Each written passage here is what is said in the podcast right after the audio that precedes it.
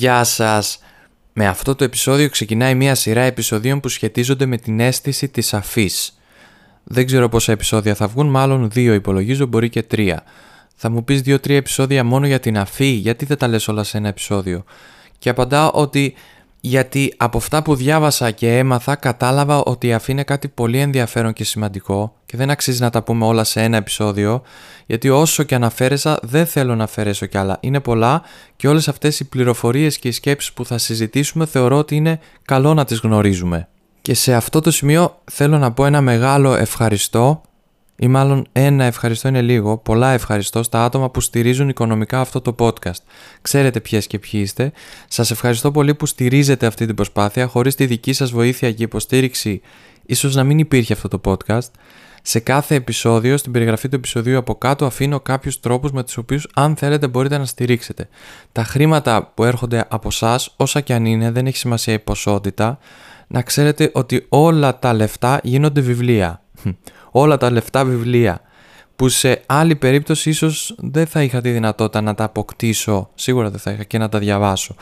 Για να βγει αυτό το επεισόδιο και να έχει κάτι να πει σε όποιο άτομο το ακούσει, η αλήθεια είναι ότι διάβασα πολλές πηγές, κυρίως βιβλία αλλά και άρθρα, γιατί οι απόψεις διήστανται, οπότε ήθελα να είμαι σίγουρος ότι αυτά που τελικά θα καταγράψω και θα αναφέρω είναι τα κοινώς αποδεκτά κατά πλειονότητα από την επιστημονική κοινότητα και είναι και τα τρέχοντα έτσι αυτά που ισχύουν τώρα όχι πριν 40 χρόνια. Βέβαια, όταν σε έναν επιστημονικό τομέα οι απόψεις διήστανται, τότε αυτό εν μέρη μπορεί να είναι καλό γιατί σημαίνει ότι υπάρχει πολλής χώρος ακόμα για έρευνα και εξερεύνηση. Ξεκινάμε λοιπόν. Έχετε αναρωτηθεί ποτέ πόσο σημαντική είναι η αίσθηση της αφής για τον άνθρωπο; Τη χρησιμοποιούμε την αφή για να ελέγξουμε διάφορα πράγματα. Αν κάτι καίει, αν κάτι είναι κοφτερό, αν κάτι είναι μαλακό. Τέλος πάντων, η αφή είναι μια αίσθηση που τη χρησιμοποιούμε καθ' όλη τη διάρκεια της μέρας. Παρ' όλα αυτά, όταν σκεφτούμε τις πιο σημαντικές αισθήσεις που έχει ο άνθρωπος, θα πούμε ότι είναι η όραση και η ακοή, ίσως. Βέβαια, χωρίς όραση, χωρίς ακοή, χωρίς όσφρηση, χωρίς γεύση μπορούμε να ζήσουμε μια αξιοπρεπέστατη ζωή. Δεν θα πεθάνουμε αν μας λείπει μία από αυτές τις αισθήσεις, δεν θα πεθάνουμε ούτε αν μας λείπουν όλες μαζί και οι τέσσερις αυτές αισθήσεις. Τι γίνεται με την αφή όμως; Είναι μια εντελώς περιφρονημένη ας πούμε αίσθηση που δεν της δίνουμε πολύ σημασία, δεν μαθαίνουμε πολλά για αυτήν και εύκολα μπορούμε να καταλήξουμε στο ότι είναι μια αίσθηση δευτερεύουσας σημασίας. Από αυτά που διάβασα και υπάρχει και ένα ωραίο βιβλίο με τίτλο Homo Hapticus που το έχει γράψει ο Μάρτιν Γκρούνβαλτ και περιέχει πολύ ωραίες πληροφορίες για την αφή. Κατάλαβα λοιπόν ότι η αίσθηση της αφής όχι μόνο είναι σημαντικότερη από τις αισθήσεις που έχει ο άνθρωπος και τα ζώα, αλλά ότι χωρίς την αίσθηση αυτή δεν θα μπορούσαμε να αντιληφθούμε την ύπαρξή μας, δεν θα μπορούσαμε καν να ζήσουμε. Θα ασχοληθούμε λοιπόν με το απτικό σύστημα. Όχι το οπτικό, το απτικό. Το σύστημα δηλαδή που σχετίζεται με την αφή.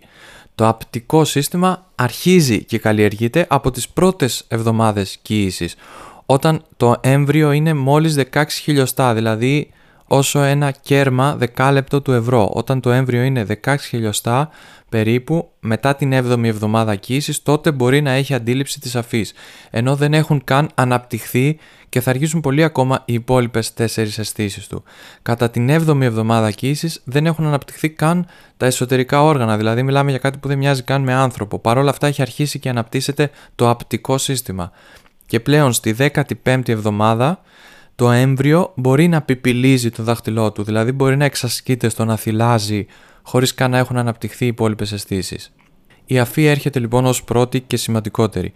Και οι έρευνες έχουν δείξει ότι οι περισσότερες επαφές που έχει το έμβριο με το ίδιο του το σώμα αφορούν κυρίως την περιοχή του προσώπου και ειδικότερα του στόματος, δηλαδή το βρέφος κατά τη διάρκεια της κύησης ψηλαφεί και επεξεργάζεται την περιοχή του στόματος περισσότερο από οποιαδήποτε άλλη περιοχή του σώματός του.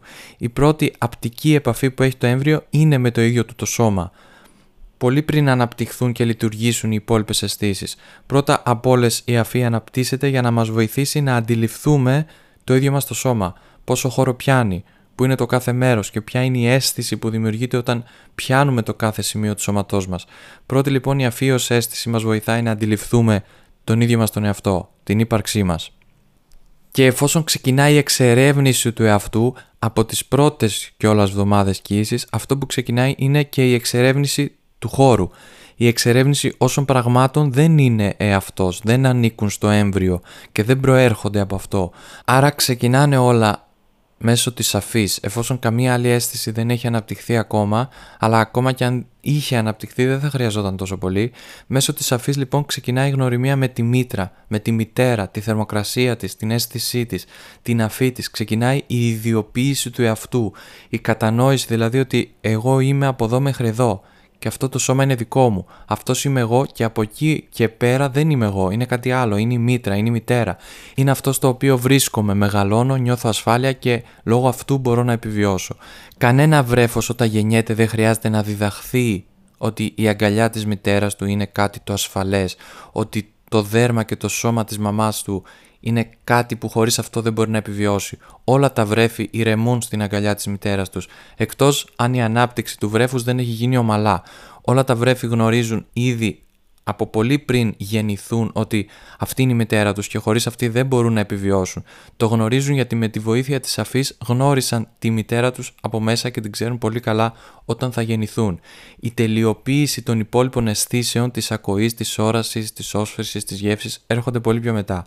Γνωρίζουμε πολύ καλά άλλωστε από πολύ παλιές έρευνες που έγιναν σε ορφανοτροφία ότι χωρίς την αγάπη και τη φροντίδα από τη μητέρα, χωρίς την επαφή του βρέφους με τη μητέρα ή την εκάστοτε τροφό, το βρέφος δεν μπορεί να επιβιώσει ακόμα και αν λαμβάνει την απαραίτητη τροφή που χρειάζεται και την απαραίτητη θερμότητα και καθαριότητα.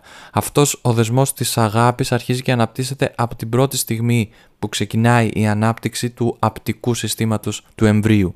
Κατά τον τοκετό, όταν το βρέφος γεννιέται, έρχεται κυριολεκτικά αντιμέτωπο με πάρα πολλά και πρωτόγνωρα ερεθίσματα που δημιουργούν το πρώτο σοκ στη ζωή του. Κάποια από τα σημαντικότερα γεγονότα που θα υποστεί το βρέφος μόλις γεννηθεί είναι το γεγονός ότι έρχεται αντιμέτωπο με πολύ πιο χαμηλές θερμοκρασίες από αυτές που επικρατούσαν μέσα στη μήτρα. Ότι γνωρίζει για πρώτη φορά τη βαρύτητα που μέσα στην κοιλιά της μάνας του δεν χρειάστηκε να τη γνωρίσει στο έπακρο, άρα πρόκειται για ένα νεογέννητο σώμα εντελώς αποπροσανατολισμένο, αλλά και το ότι έρχεται σε επαφή με τον ατμοσφαιρικό αέρα, ένα μέσο που μέχρι πριν λίγο δεν ήξερε καν την ύπαρξή του. Άρα το πιο κοντινό περιβάλλον σε αυτό που ζούσε μέχρι πριν από λίγο μπορεί να είναι μόνο η επαφή με το δέρμα της μητέρας του. Γι' αυτό είναι πολύ σημαντική η άμεση επαφή του νεογέννητου με το δέρμα της μητέρας του αμέσως μετά τον τοκετό και έρευνες έχουν δείξει ότι η αφή, η επαφή με το δέρμα της μητέρας όχι μόνο ενισχύει αλλά είναι και απαραίτητη για τη βιολογική και ψυχολογική ανάπτυξη του βρέφους αλλά και την ομαλή σύνδεση μητέρας και νεογέννητου. Και φυσικά τα αποτελέσματα πολλών ερευνών δεν σταματούν εκεί αλλά συνεχίζουν και στο ότι μωρά που μεγάλωσαν σε ορφανοτροφία και λάμβαναν την απαραίτητη φροντίδα ώστε να επιβιώσουν, βιολογικά δηλαδή τροφή, ζέστη και καθαριότητα, αλλά δεν είχαν την πολυτέλεια της μητρικής αγάπης, του μητρικού δεσμού, παρουσίαζαν πολλές γνωστικές και συναισθηματικές δυσλειτουργίες. Ο εγκέφαλός τους δεν είχε αναπτυχθεί φυσιολογικά σε σύγκριση με μωρά τα οποία πήραν τη μητρική αγάπη, ήρθαν σε επαφή με τη μητέρα, δέχτηκαν τη μητρική αγκαλιά, ικανοποίησαν τις ανάγκες και τις απαιτήσεις του απτικού τους συστήματος. Παιδιά που μεγάλωσαν παραμελημένα παρουσίασαν ελλειπής μνήμη και δυσκολίες σε γνωστικό, κοινωνικό και συναισθηματικό επίπεδο. Όταν ένα νεογέννητο χάσει για κάποιους λόγους την απαραίτητη πρώτη επαφή με τη μητέρα του, υπάρχουν τρόποι, τεχνικές και θεραπείες ώστε να καλύψει τον χαμένο χρόνο και να δεχτεί τελικά όλα αυτά που του είναι απαραίτητα για μια φυσιολογική ζωή και όχι απλά για επιβίωση. Για αυτούς τους λόγους, απόψεις και στάσεις του τύπου μην έχεις στην αγκαλιά σου, ξέρω εγώ, το παιδί, θα κακομάθει, άστο μόνο του από πολύ νωρίς ώστε να ανεξαρτητοποιηθεί όσο γίνεται πιο γρήγορα, όχι μόνο δεν βοηθούν, αλλά πετυχαίνουν το αντίθετο αποτέλεσμα. Μία μη φυσιολογική ανάπτυξη του εγκεφάλου οδηγεί στην ανάπτυξη ενός ατόμου το οποίο δεν μπορεί να ερμηνεύσει σωστά τις κοινωνικές συνθήκες και τις ανθρώπινες σχέσεις. Πάρα πολλές έρευνες έχουν αποδείξει τη σημαντικότητα του θυλασμού στην ομαλή ανάπτυξη του εγκεφάλου του μωρού και όχι οποιοδήποτε θυλασμός αλλά ο σωστός θυλασμός που προποθέτει τη σωματική επαφή μωρού και μητέρας. Επίσης, ο ύπνος του μωρού έχει αποδειχθεί ότι είναι σημαντικός να γίνεται πάνω στη μητέρα, όσο αυτό είναι εφικτό πάντα, και όχι σε ένα μοναχικό παιδικό δωμάτιο απαλλαγμένο από σωματικά και ακουστικά ερεθίσματα. Το βρέφος έχει ανάγκη να δέχεται ερεθίσματα κατά τη διάρκεια των 12 με 16 ωρών που κοιμάται τον πρώτο καιρό, αλλά και αργότερα. Έχει ανάγκη όχι τη φασαρία, αλλά τη σύνδεση με τη μητέρα, η οποία όμως μητέρα μπορεί να είναι ένα άτομο που δουλεύει, κινείται, μιλάει, τρώει. Το βρέφος έχει ανάγκη αυτού του τύπου τον ύπνο και όχι το μοναχικό και ήσυχο που θα, θεωρήσαμε, θα θεωρούσαμε εμείς ως ενήλικες ότι είναι πιο λογικό. Βέβαια, όλα με ένα όριο και όλα ανάλογα με την ιδιαίτερη ατομικότητα του κάθε βρέφους και της κάθε μητέρας. Δεν λέει κανείς ότι είναι φυσιολογικό το μωρό μέχρι να γίνει παιδί να μην μένει ποτέ μόνο του και να είναι γατζωμένο πάνω στη μάνα του, αλλά η ανάγκη του βρέφους για ανθρώπινη δερματική επαφή με άτομα του οικείου περιβάλλοντος είναι κρίσιμη για την ομαλή βιολογική, ψυχολογική και γνωστική του ανάπτυξη.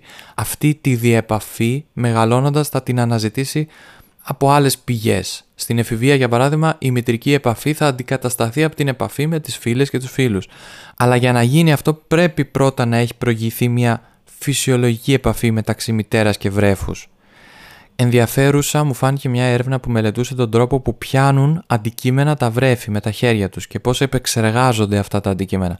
Ένα βρέφος λοιπόν που θα τύχει να πιάσει κάτι στο χέρι του, στην πολύ δυνατή λαβή του, ό,τι και αν είναι αυτό, τα μωρά έχουν πολύ δυνατή λαβή, στην αρχή θα το κρατήσει πολύ σφιχτά και σταδιακά αυτό το πιάσιμο θα εξασθενεί μέχρι να αφήσει το αντικείμενο και να πιάσει κάτι άλλο που θα του φανεί ενδιαφέρον. Μια έρευνα λοιπόν έδειξε ότι όταν πιάσει ένα αντικείμενο για πρώτη φορά, το βρέφος το κρατάει με μεγάλη δύναμη. Αν του το πάρεις και του το δώσεις πάλι το ίδιο αντικείμενο, μετά από λίγο θα το κρατήσει για λιγότερη διάρκεια και με μικρότερη δύναμη.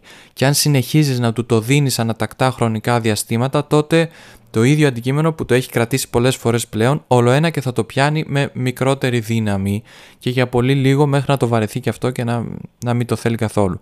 Αν του δώσεις όμως ένα νέο αντικείμενο, θα ξεκινήσει ένας νέος κύκλος δυνατής λαβής και μακράς διάρκειας κρατήματος, σταδιακά μέχρι να το αφήσει αυτό. Αυτός λοιπόν είναι ένας τρόπος καταγραφής και αποθήκευσης στη μνήμη του βρέφους των διάφορων αντικειμένων που τυχαίνουν να πέσουν θύματα της δυνατής βρεφικής λαβής. Είτε αυτό το αντικείμενο είναι ένα παιχνίδι, είτε είναι τα μαλλιά του μπαμπά, είτε η μύτη της μαμάς κτλ. Το βρέφος έχει ανάγκη να πιάνει, να πιάνει σφιχτά και για ώρα κάτι ώστε να αποθηκεύει τις ιδιότητές του, το σχήμα του, την υφή του, τη θερμοκρασία του, την ιδιαίτερη αίσθηση στην αφή που μπορεί να έχει το εκάστοτε αντικείμενο. Και όσο μεγαλύτερη ποικιλία και ανομοιομορφία παρουσιάζει ο υλικός κόσμος του περιβάλλοντος στο οποίο ζει ένα βρέφος, τόσο πιο πολλές θα είναι οι απαιτήσεις για την αφή του, άρα οι ανακαλύψεις που θα κάνει. Δεν είναι τυχαίο που τα βρέφη παρουσιάζουν μεγάλη περιέργεια στη θέα και την αφή του νερού.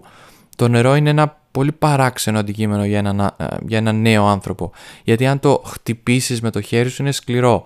Αλλά αν βυθίσεις το χέρι σου μέσα είναι πολύ μαλακό. Τόσο μαλακό που δεν μπορείς καν να το κρατήσεις. Έχει τόσο παράξενες ιδιότητες στο νερό ως αντικείμενο που χρειάζεται πολύς χρόνος ώστε το μωρό να εξοικειωθεί με αυτό και να εξάγει μια συνολική εικόνα για αυτό το νέο παράξενο αντικείμενο.